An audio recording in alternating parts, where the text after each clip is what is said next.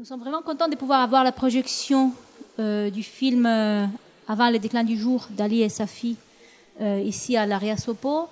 et dans cette Sopo, notamment sur, sur les libertés scientifiques, dans notre caravane, parce qu'il nous semble que, en fait, c'est un film qui aide vraiment à comprendre que lorsqu'on parle de liberté scientifique, on ne parle pas d'une liberté à part, mais c'est un phénomène et c'est un enjeu qui, qui est un enjeu, un enjeu de société en fait. Euh, la, question de, de, de, comment peut-on parler des années des plombs au Maroc, sur lequel le film de Ali euh, porte, est très, est très éloquente à ces, à ces niveaux. Pourquoi je dis ça? Bah, euh,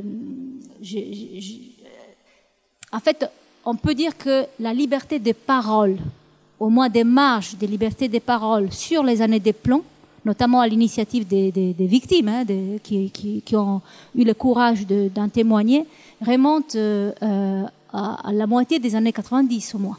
C'est à partir de ce moment qu'au Maroc, on arrive à libérer la parole, au moins à, plaider, à lutter pour avoir des petits marges de manœuvre, des petits marges de parole sur cela.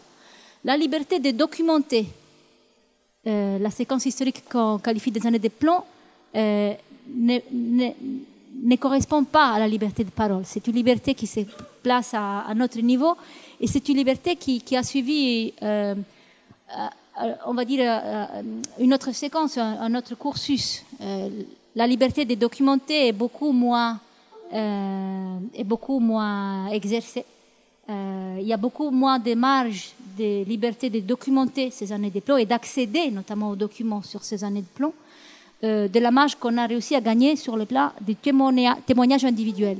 Le travail d'Ali le démontre bien, et d'ailleurs je vous invite euh, à, lire sa dernière contribution dans Société politique comparée, dans laquelle il revient sur cette quête d'archives audiovisuelles qui a accompagné ces projets euh, de documentaires. Et, qui, a été non sans des énormes problèmes. Euh, rien que pour le repérer, une fois euh, repéré où sont-ils les archives audiovisuelles pour y accéder. Euh, il y a un troisième niveau qui est la liberté d'interroger, d'interpréter les années de plomb. Et elle, elle est de loin d'être exercée au Maroc à, l'état actuel. Je pense que c'est important de ne pas confondre ces trois, ces trois plans de liberté précisément pour en comprendre les interconnexions et l'influence réciproque que l'une peut jouer sur l'autre. Parler de liberté des paroles d'abord, liberté de documentation ensuite, et pour finir avec la liberté euh, d'interprétation, ne signifie pas que euh, les trois libertés, les trois niveaux de liberté suivent une séquence. C'est pas que l'une appelle l'autre. Au contraire, l'une influence l'autre. Et le travail d'Ali, euh, à mon avis, suggère bien et montre bien comment euh, le fait de parler des années des plomb n'est pas question de révéler une vérité historique donnée, mais c'est plutôt euh, le fait de revendiquer que les sources ne parlent pas en elles-mêmes, mais qu'il faut les interroger, qu'il faut les faire chanter, comme dit Giovanni Levi quand il parle de son, de son monde d'antiquité en Italie, euh, d'ancien régime en Italie. et le travail d'interroger les sources nous rappelle que les sources ne relève pas d'une seule autorité. Il n'y a pas qu'un enjeu d'accès aux sources, il y a un enjeu de revendication de la légitimité d'un objet d'être source et d'être interrogé en tant que tel.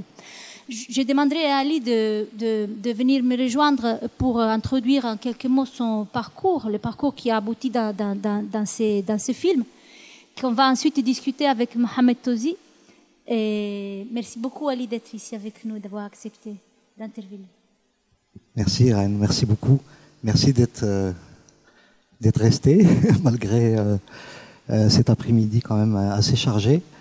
je ne sais pas quoi ajouter après tout ce que tu as dit. Je crois que tu as même voilà commencé à développer des choses qui qui, qui me passent par-dessus la tête. c'est très très bien, c'est très intéressant. Moi, je veux pas être long parce que je préfère d'abord que les gens voient le travail, quoi, le film. Euh, je veux juste dire que c'est un travail qui m'a euh, voilà qui m'a demandé pour les raisons euh, dont Irène parlait maintenant un peu plus de dix ans pour finaliser ce travail. C'est-à-dire que j'ai commencé en 2010, j'ai fait un cours, une version courte en 2011. pour une biennale d'art et, et donc j'avais très très peu accès aux archives et donc j'ai continué pendant tout ce temps-là et ça m'a pris voilà ça m'a pris une bonne dizaine d'années pour pas pour faire le tour malheureusement parce qu'il y a encore beaucoup beaucoup de d'archives auxquelles euh, j'ai pas pu avoir accès. Euh, mais euh, il fallait quand même un peu finir parce que les bailleurs de fonds, les financeurs, tout ça commençait à perdre espoir que je finisse ce film un jour. Et, euh, et ce que je peux ajouter, c'est que au-delà de, des années de plan, vous allez voir, parce qu'en fait au Maroc, le problème qui se pose, et c'est le cas dans beaucoup d'autres pays africains et arabes, euh, c'est que chaque génération qui arrive n'a aucune euh, mémoire visuelle de ce qui s'est passé dans la génération de leurs parents et encore moins dans les générations d'avant. Donc chaque génération dans ces pays donc euh ex-colonisés qui ont toujours un peu des régimes euh, qui, qui, monopolisent en fait l'information et qui qui veulent pas donc libérer un peu l'accès à l'information et et aux ressources, au patrimoine. Euh, euh, chaque génération, en fait, grandit avec un, comme moi, en fait, parce que moi j'ai découvert ça qu'à partir de l'âge de 40 ans, même un peu plus tard. Et on grandit, donc on évolue avec un handicap sérieux, parce que il nous manque en fait euh, euh, ce background et, donc ce travail, tout ce travail-là, c'est parce que quand on voit, c'est un voyage dans les années 70, hein, ce que vous allez voir, euh, dans, la création, dans la politique, dans le social, etc. Et quand on voit, et donc les Marocains justement, qui commencent à voir ce genre de, travaux, en tout cas ce film-là, ils sont, euh, et même la version courte, donc que j'ai fait circuler euh, au début des années 10, euh, les Marocains sont, ils, ils, ils, sont surpris, ils sont alors bien sûr, ceux de la même génération sont très émus parce qu'ils revoient ou ils retrouvent un monde qui a disparu des radars en fait. Et les plus jeunes, ils sont surpris parce que on prend la mesure enfin de euh, comment cette modernité dans laquelle la société était en train de s'embarquer dans les années 60-70, en comparaison avec là où nous en sommes aujourd'hui, c'est un vrai choc.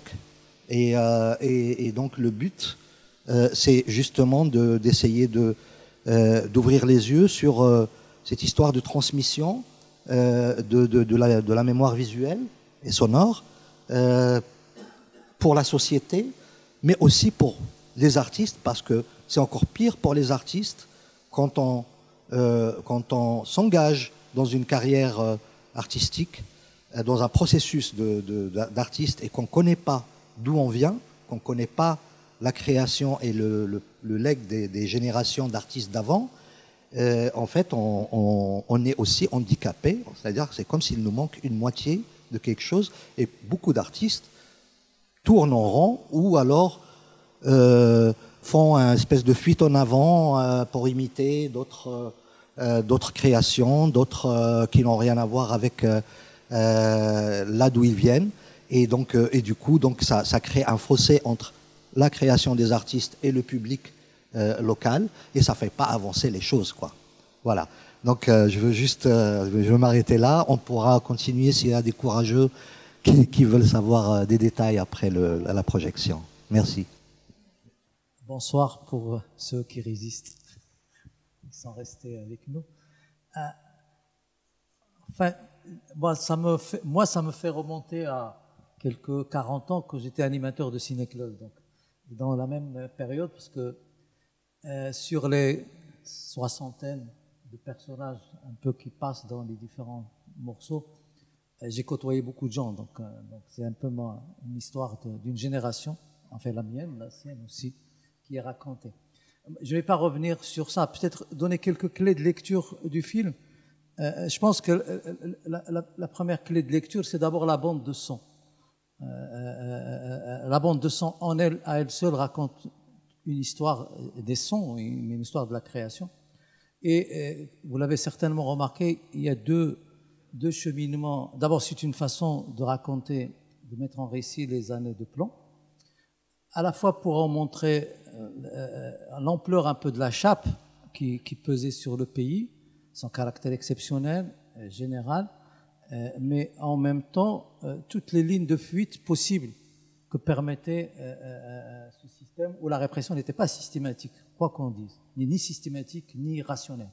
Elle était dans son parcours comme dans le mien probablement euh, on a des amis qui ont été euh, qui ont eu les mêmes parcours, mais qui ont, qui, un peu comme, comme l'un des protagonistes de, de, ce film. le film d'abord est fait de, fragments de plusieurs films, euh, à la fois des fictions et des documentaires. donc, elle peut en parler, mais il y a plusieurs films qui étaient donc des films des années 70 et des années 80 euh, donc le, premier pas de côté qui, que, que, ça fait probablement fait pour raconter ce moment, ce moment où il n'y a pas beaucoup d'images finalement euh, euh, qui, qui, le, qui le raconte directement. Bien sûr, il y a les archives inaccessibles ou détruites par mégarde à la fois de la télévision et du centre cinématographique marocain. Donc cette pauvreté de la mémoire visuelle. Mais surtout, euh, euh, moi, en tant que, disons, historien du politique ou politiste qui travaille sur cette période, c'est le croisement de deux parcours dans le film. Le parcours, le parcours de la création artistique qui est extrêmement euh, foisonnante, décalée par rapport même à la société, que ce soit dans les arts plastiques, la poésie, le théâtre et le cinéma, bien sûr. et l'exemple typique, c'est de, ce cinéaste, euh, parce que tous ces cinéastes euh, dont on parle le film, euh, le, le, principal, Drqawi, qui est l'auteur du film qui a été interdit, pas interdit, on ne le sait même pas s'il a été interdit ou pas. Ça, je peux, vous je peux en témoigner. Ce film, événement sans signification, on ne sait pas s'il est interdit. Lui, il parle du visa qui n'a pas été donné, mais on ne sait pas. On sait qu'il a, qu'on pensait qu'il est interdit. Et cette question, et c'est ça qui est l'ampleur même de la chape de plomb. On pense qu'il est interdit, mais en fait, il n'est pas interdit. Et, et, c'est euh, une sorte d'incertitude euh, qui, qui Et donc, ce, il y a toute une génération de cinéastes qui a étudié en Pologne. Donc, euh, Derqawi était co-disciple de, qui était, était étudiant chez, chez, Milos Forman et chez Vaida, et il était co-disciple de Polanski. Euh, il y a d'autres cinéastes qui, qui étaient euh, des, des, des, des co-disciples de Scola euh, et, et, qui étaient euh, Melihi, qui est le peintre de l'époque, était beau-frère de, Moravia. Du, romancier Alberto Moravia. Donc, et Moravia était, donc, on voit une société qui, sur, à ce niveau-là, était extrêmement moderne à la fois dans les arts plastiques, la poésie, le théâtre, etc. La réalité est autre. Et ça croise le parcours euh, de, de, de, de l'organisation, d'un militant de l'organisation de gauche qui est euh, euh, bon, l'avant-garde au 23 mars, donc qui était une organisation de gauche structurée, mais en même temps totalement en, dehors de, des réalités sociales et politiques du moment. Et c'est ce parcours, ces deux parcours que, que, croisés qui qui donne cette intensité dans, dans, dans, dans les images qu'on qu a vues. Euh, à la fois un sentiment de foisonnement, de créativité, d'hyper-créativité, et, et, et, les films dont il parle, qui mettent en scène la répression. C'est ça qui est, qui est extrêmement euh, euh, fort. que ce soit les, les, les courts-métrages, et des courts-métrages extrêmement puissants par rapport, qui est le point de départ même par rapport à la création euh, fictionnelle, euh, c'est ce livre extrêmement, ce roman extrêmement violent euh, vis envers le patriarcat et la situation de la femme, le, roman de Driss Schreiber qui est connu, Le passé simple. Et c'est dans cette, dans cette veine que toute la création cinématographique était dans, dans cette veine de déstructuration, de, critique à la fois du pouvoir, des lieux de pouvoir, de la répression, etc. Et qui était euh, bon, euh, qui était là. C'est-à-dire la censure, elle était d'abord, comme ça a été dit tout à l'heure, de l'autocensure, beaucoup d'autocensure, et, euh, mais, mais, et en même temps une, une, une, une, une certaine euh, force dans, dans, dans, dans, les images, dans les images produites. En tout cas, moi, ça, chaque fois, enfin, ça fait dix fois que je le vois, chaque fois, ça me, ça me, ça, ça m'émeut parce que ça, ça- à la fois ça, ça relativise euh, euh, le- un- une sorte de regard un peu schématique et manique, très très schématique sur euh, ce qui s'est déroulé et, et, et, et, en même temps et, montre un peu la diversité, la diversité des, des, des, des chemins pour faire la politique aussi au Maroc. Euh, moi, j'étais, mili- enfin, j'étais pas militant politique à un moment donné, donc j'étais plutôt dans dans le dans, dans le dans le mouvement des ciné-clubs. Et le mouvement des ciné-clubs était un parti pris politique, euh, euh, non seulement par la, nature des films qu'il passe, mais surtout par le type de discussion. Et les images de des événements sans signification, ces interviews un peu euh, euh, euh, euh, sauvages que faisaient un peu les, ces, personnages qui sont tous des personnages, intégrés dans le système. C'est pas hors système, totalement intégrés dans le système. Et c'est renvoie cette, cette, cette, ces lieux aussi euh, marginaux, parfois clandestins, mais sans être totalement clandestins, de faire euh, de, de faire de faire de la, de la politique. Voilà un peu c'est c'est mais le, le, le, le, avec bien sûr tous ces mouvements euh, musicaux. etc. Là, là ce, qui, ce que ça, nous dit aussi, et c'est en ça que les images d'aujourd'hui, de, de ce moment-là, surprennent les Marocains d'aujourd'hui aussi. Euh, bien que ça, change aussi, c'est en train de changer. Euh, euh, euh, une autre chape de plomb a, a pesé sur le Maroc dans les années 2000, qui est beaucoup plus conservatrice, alors qu'on on, l'a vu, même s'il s'a- il s'agit d'une élite qui est mise en scène ici, d'une minorité, le- le- le- il y a une sorte de régression extrêmement forte de, sur ce qui est possible à faire dans l'espace public marocain dans les années 2000-2010, avec une sorte d'hégémonie culturelle euh, euh, euh, des islamistes, notamment quand ils étaient, quand ils étaient au pouvoir euh, les dix dernières années, en termes à la fois de subventions.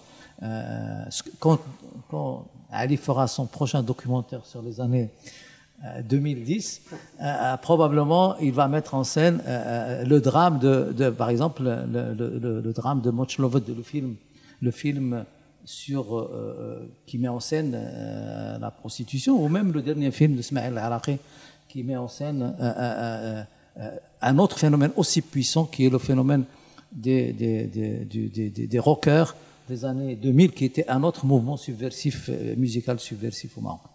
Mais en tout cas, c'est pour, pour, pour nous qui faisons les sciences sociales, c'est un pas de, pas de côté pour raconter les années de plan au Maroc extrêmement intense et, enfin pour ceux qui connaissent très finement le Maroc, mais euh, aussi très très éloquent parce qu'il il, il- il- il restitue vraiment une, une vraie atmosphère euh, euh, euh, des ténèbres, euh, comme euh, c'est dit dans le titre du film.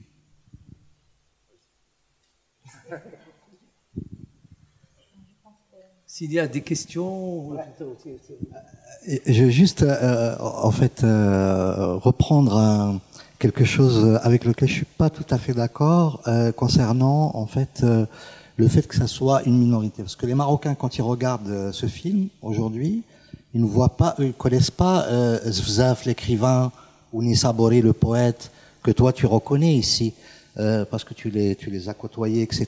Mais eux, ils les connaissent pas du tout. Par contre, quand ils voient le jeune chômeur euh, parler euh, avec un, un, un, un Français euh, très respectable, quand il voit, il voit en fait le, le, le- co- comment on a régressé au niveau de, de, de bah, ne serait-ce que de la, la façon de s'exprimer, euh, que ça soit en, français ou même en marocain.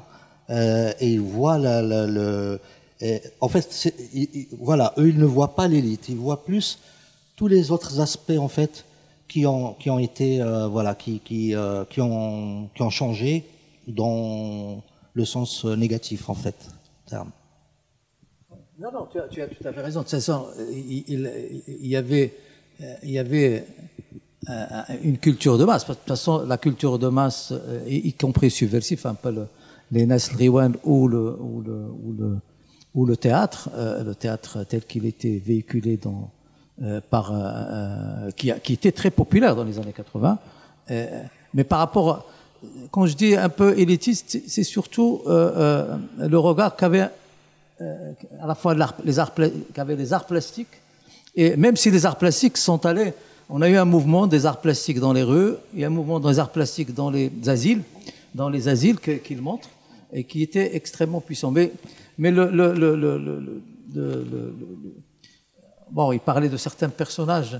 Euh, là aussi, moi, enfin, de toute façon, c'est ce que je dis. Il y, a, il y a quelques personnages importants dans la tradition, dans la culture, l'histoire de la culture marocaine, et notamment un grand poète francophone euh, qui était parmi les intervieweurs, et un, un grand romancier arabophone qui était et, les deux tiennent un discours, j'allais dire, euh, stalinien sur la culture. Très, au même moment, leur production, euh, leur production euh, là aussi, ils, sont, ils, font face à d'autres violences qui étaient, j'allais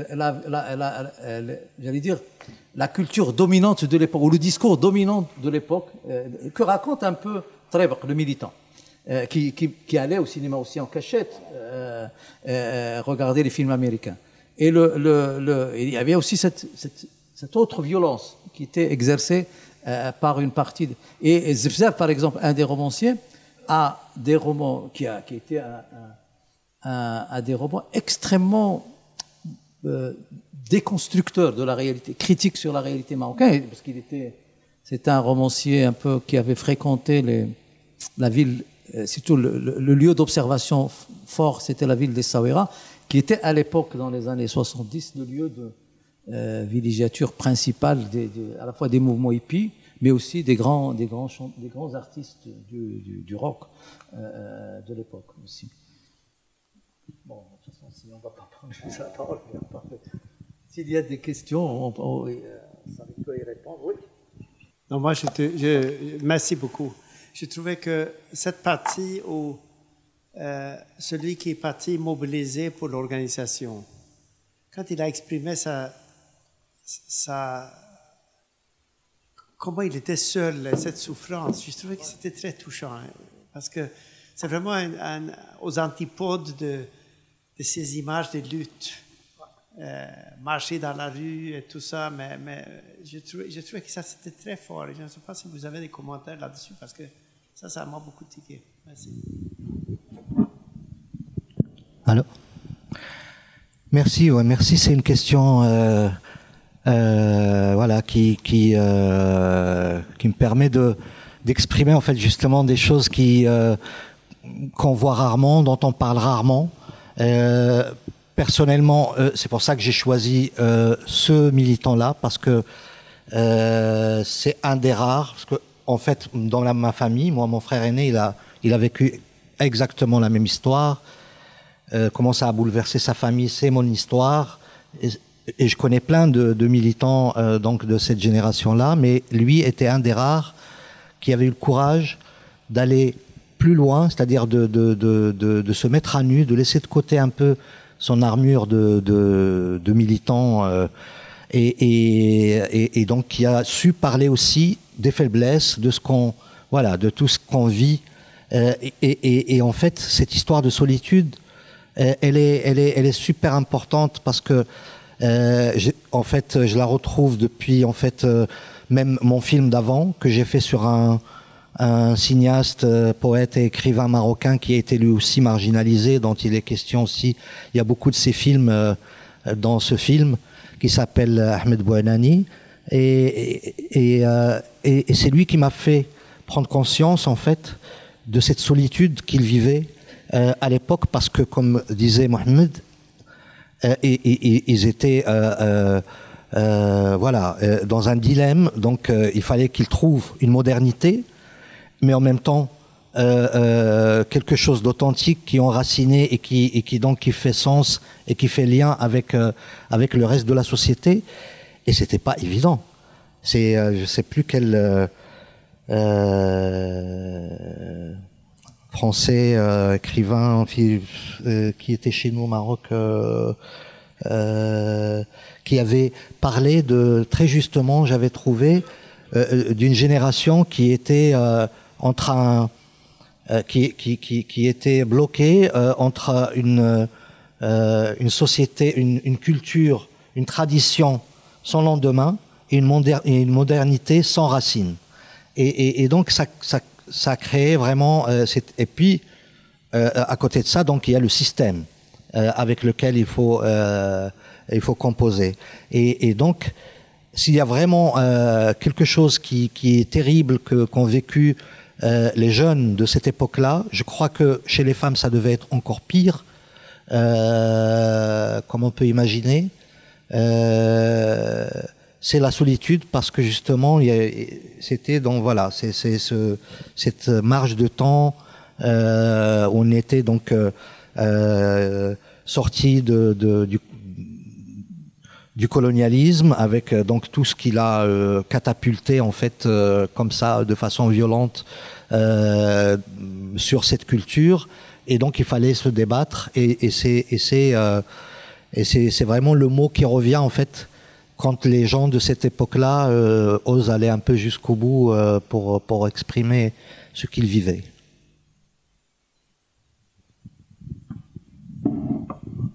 Je, je, je, trouve très, je trouvais le film très très beau, surtout le mixage de tous ces genres différents. Ça, ça confond, mais ça, c'est très très beau.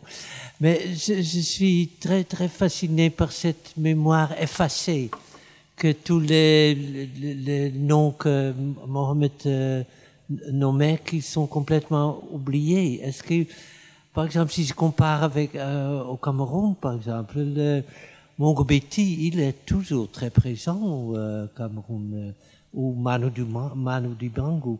Alors, il, y a quelque chose à expliquer là. Comment est-ce que le régime a été très efficace à effacer cette histoire ou est-ce qu'ils sont tous morts en exil ou, ou euh, l'enterrement de Mongo Betty au Cameroun par exemple était un moment oh, ça, bougeait c'était là est-ce qu'ils sont morts tous ces filmeurs ils sont morts déjà? Est-ce qu'ils sont enterrés au, euh, au Maroc? Ou, ou, comment le régime a réussi à il y a quelque chose à expliquer je, je, je crois. Parce que je suis sûr que tu as des choses à dire euh, aussi là-dessus. Euh, parce que c'est quand même, c'est voilà, c'est c'est plus général. Euh, parce que quelqu'un qui voilà qui vient pas du Maroc, il peut pas comprendre cette cet effacement en fait de mémoire. Je crois que le régime, ce qu'il a ça c'est mon, mon, interprétation. Ce qu'il a toujours combattu, ce qu'il a toujours essayé d'effacer, c'est euh, euh, qu'il n'y ait pas des modèles autres que la figure du monarque, etc. Et, ça c'est vraiment, euh, j'ai, voilà, j'ai euh, euh, pas mal d'exemples. Le dernier d'ailleurs typique d'un jeune réalisateur qui fait une fiction et il a besoin, dans cette fiction, de montrer un bout d'archive sur l'athlète marocain le plus populaire, le premier qui a eu une médaille d'or, je crois, en Afrique, dans le monde arabe, Awita, euh, qui euh, donc même un train au Maroc porte son nom. Euh, une, un train rapide entre Casa et Rabat et, et donc ce Awita il a eu euh, par, par la suite, donc il a, il, a, il a fini sa carrière sportive et puis il a voulu s'engager euh, dans, dans la politique. Et, et, et, euh, et donc il s'était, euh, euh, il était avec le Parti socialiste en fait, et les, ces problèmes avec le, système ont commencé là.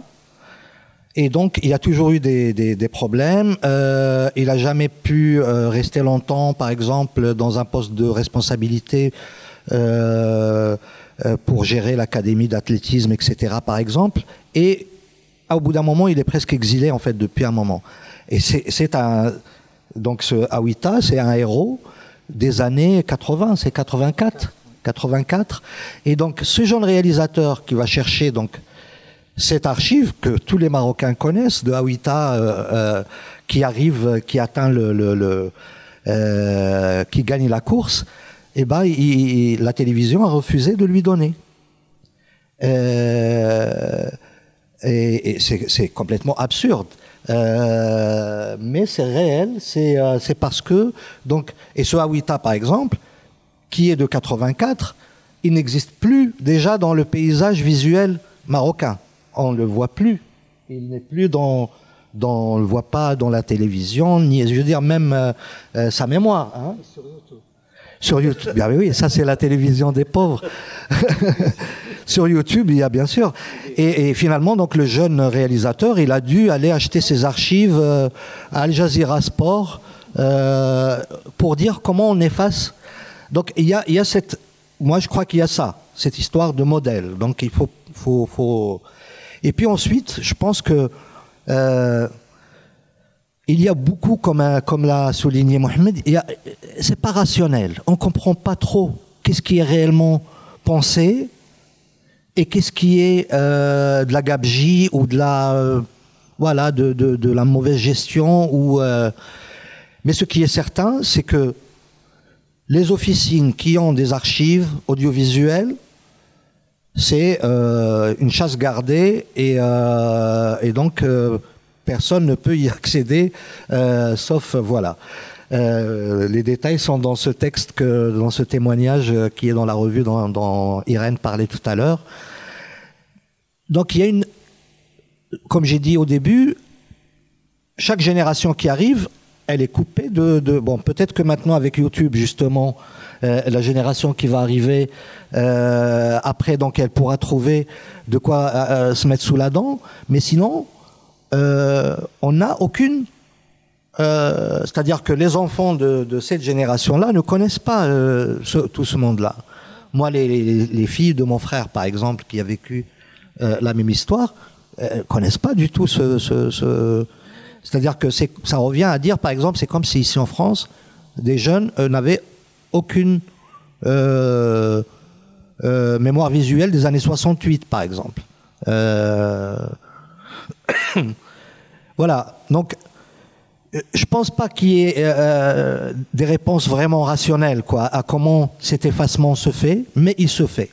Il se fait à tel point que quand j'ai montré ce film à la télévision marocaine, qui a coproduit le film, euh, parce qu'ils avaient vu la version courte que j'avais faite, et à mon grand étonnement, ils étaient, ils voulaient donc ce film. Et bon, ils l'ont toujours pas diffusé, hein, ceci dit. Mais quand je montre ça à, donc, à des responsables de la chaîne, qui sont des cinquantenaires, par exemple, euh, de mon âge, par exemple, euh, et, et, ben ils connaissent pas la plupart de, ces personnages dont on parlait, dont parlait Mohamed tout à l'heure. Euh, plus alors que c'est quand même des gens qui travaillent dans les médias et qui euh, devraient être plus au courant et qui ont les archives eux. Euh, mais en fait, même ces responsables-là, donc quand je leur dis ah lui c'est elle c'est euh, telle chanteuse, ils sont ébahis, ils découvrent.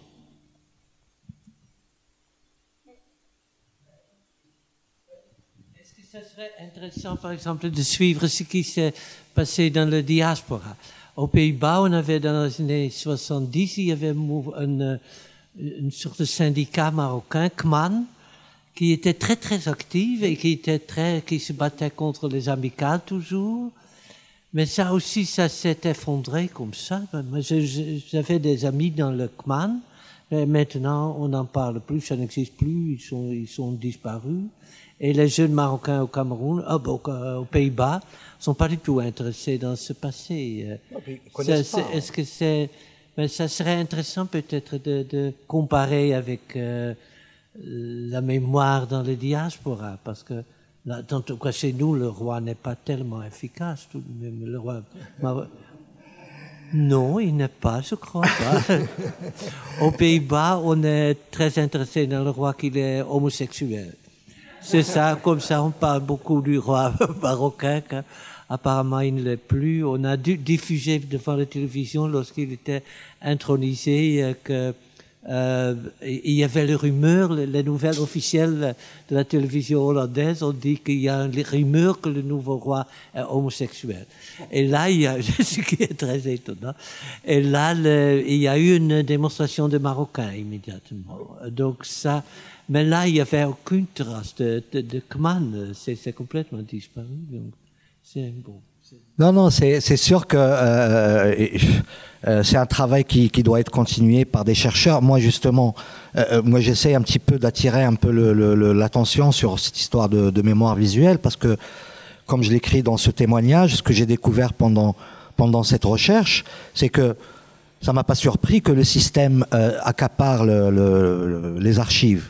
Par contre, ce que j'ai découvert, c'est que l'élite marocaine n'est pas encore tout à fait mûre et consciente de, de, de, de, de, de l'importance. Ils connaissent bien sûr l'importance, mais ils savent.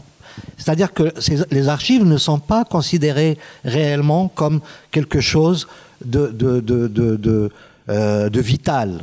Pour moi, c'est vital. En fait, il n'y a pas encore cette prise de conscience, il n'y a pas encore cette euh, euh, cette maturité, et que c'est pendant toutes ces années de recherche, vraiment, j'ai croisé du monde, et à chaque fois, j'ai été surpris. Et, euh, et, donc, pour revenir à la diaspora, bien sûr qu'il faut continuer ce travail. Moi, j'ai essayé de le faire ici au niveau de la France, que je connais un peu mieux, mais c'est à peu près les mêmes réseaux que que ce, cette association de travailleurs marocains qui avait, parce que c'était des connexions euh, entre la Belgique, la Hollande. Absolument. Non, non, je connais très bien, on connaît très bien. C'est l'association, oui, oui, oui, qui est affiliée en fait à ce mouvement, euh, à cette organisation dont il est question dans, dans le film, qui s'appelle euh, En avant, il Amam. Et, et euh, pas seulement, mais euh, très extrême gauche en fait. Eh ben, par exemple, même si le roi n'est pas partout, mais au Maroc, on a l'habitude de dire que quand on a vécu au Maroc, on a on a euh, l'équivalent du CRS euh, qu'on a toujours dans la tête, qu'on soit au Maroc ou ailleurs. Il reste toujours dans, nos têtes.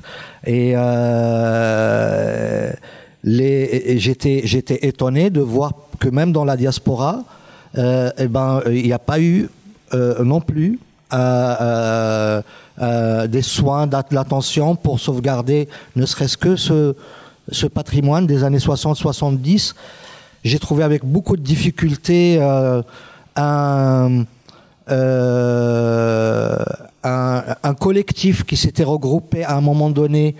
Euh, je sais plus comment ça s'appelle, donc qui regroupait beaucoup d'associations d'immigrés euh, en France, et ils avaient un site dans lequel, pardon, voilà générique, merci Samir. Exactement. Et donc euh, là, il y avait des archives, et souvent c'était des militants qui déposaient leurs archives personnelles. Euh, et et, et j'ai jamais pu avoir. Euh, euh, j'ai essayé de rentrer en contact avec eux. c'était personne ne répondait.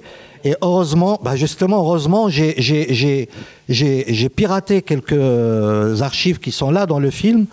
Euh, euh, euh, et, en fait en plein montage je découvre que le site n'existe plus et que l'association n'existe plus. Et, donc j'ai plein d'exemples comme ça de, gens qui pour moi étaient capables quand même de garder un peu d'archives.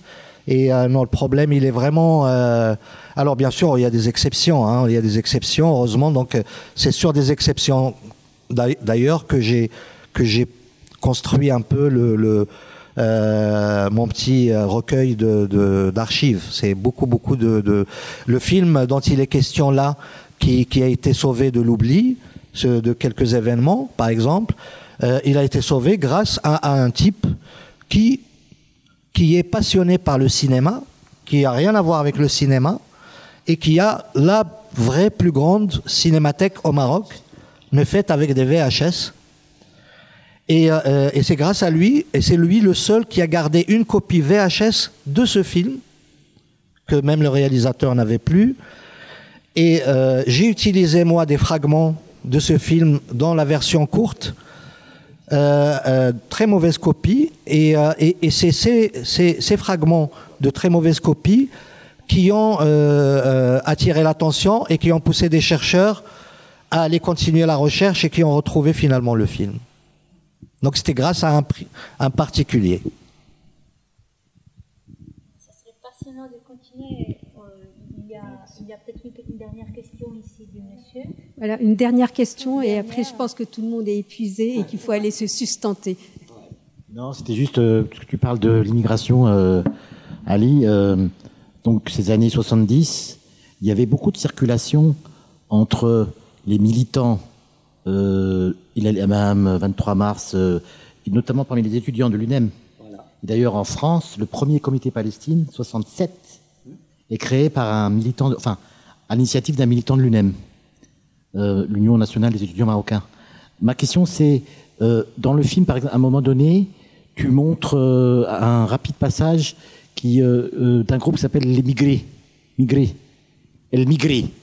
L'immigré. Oui. Et, et le migré. Du- du- En fait, ma question, c'est la circulation entre, euh, euh, disons, la France et le Maroc, ou le- l'Europe et le Maroc.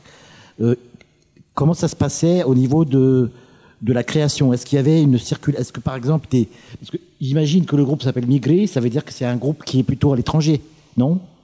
Alors, en fait, ça se passait comment la circulation entre, euh, euh, au niveau artistique et créatif, entre la France et le- l'Europe et le Maroc, quoi? Non, euh, en fait, euh, Maigri, en fait, c'est un groupe, euh, c'est une famille en fait qui chantait. C'est des Marocains, euh, moitié Marocains moitié Algériens. Je crois qu'ils ont le nom Maigri par rapport au Maroc et à l'Algérie. Entre le Maroc et l'Algérie, pas entre un peu comme euh, tu vois les Marocains qui ont été renvoyés euh, par l'Algérie, expulsés en 74. Et ils ont un nom. Euh, tu vois, c'est le Mouhajir, par exemple. On disait le Mouhajirine, les immigrés ou les hein. Euh, donc non, euh, la circulation existait avec toujours sous le manteau, souvent en fait, pour tout ce qui est art, culture, etc. Moi, je crois que ceux qui ont profité le plus, c'était justement la diaspora et grâce au mouvement qui était très actif à l'époque dans, dans le syndicat étudiant. Et, euh, et donc, eux, ils pouvaient avoir à la fois euh, euh, les artistes et tout ce qui se passait, et les écrivains, tout ça au Maroc, et aussi ceux qui étaient en exil ou qui euh, euh, euh, en exil volontaire ou pas, et, et- donc qui étaient en, en- en- à l'étranger.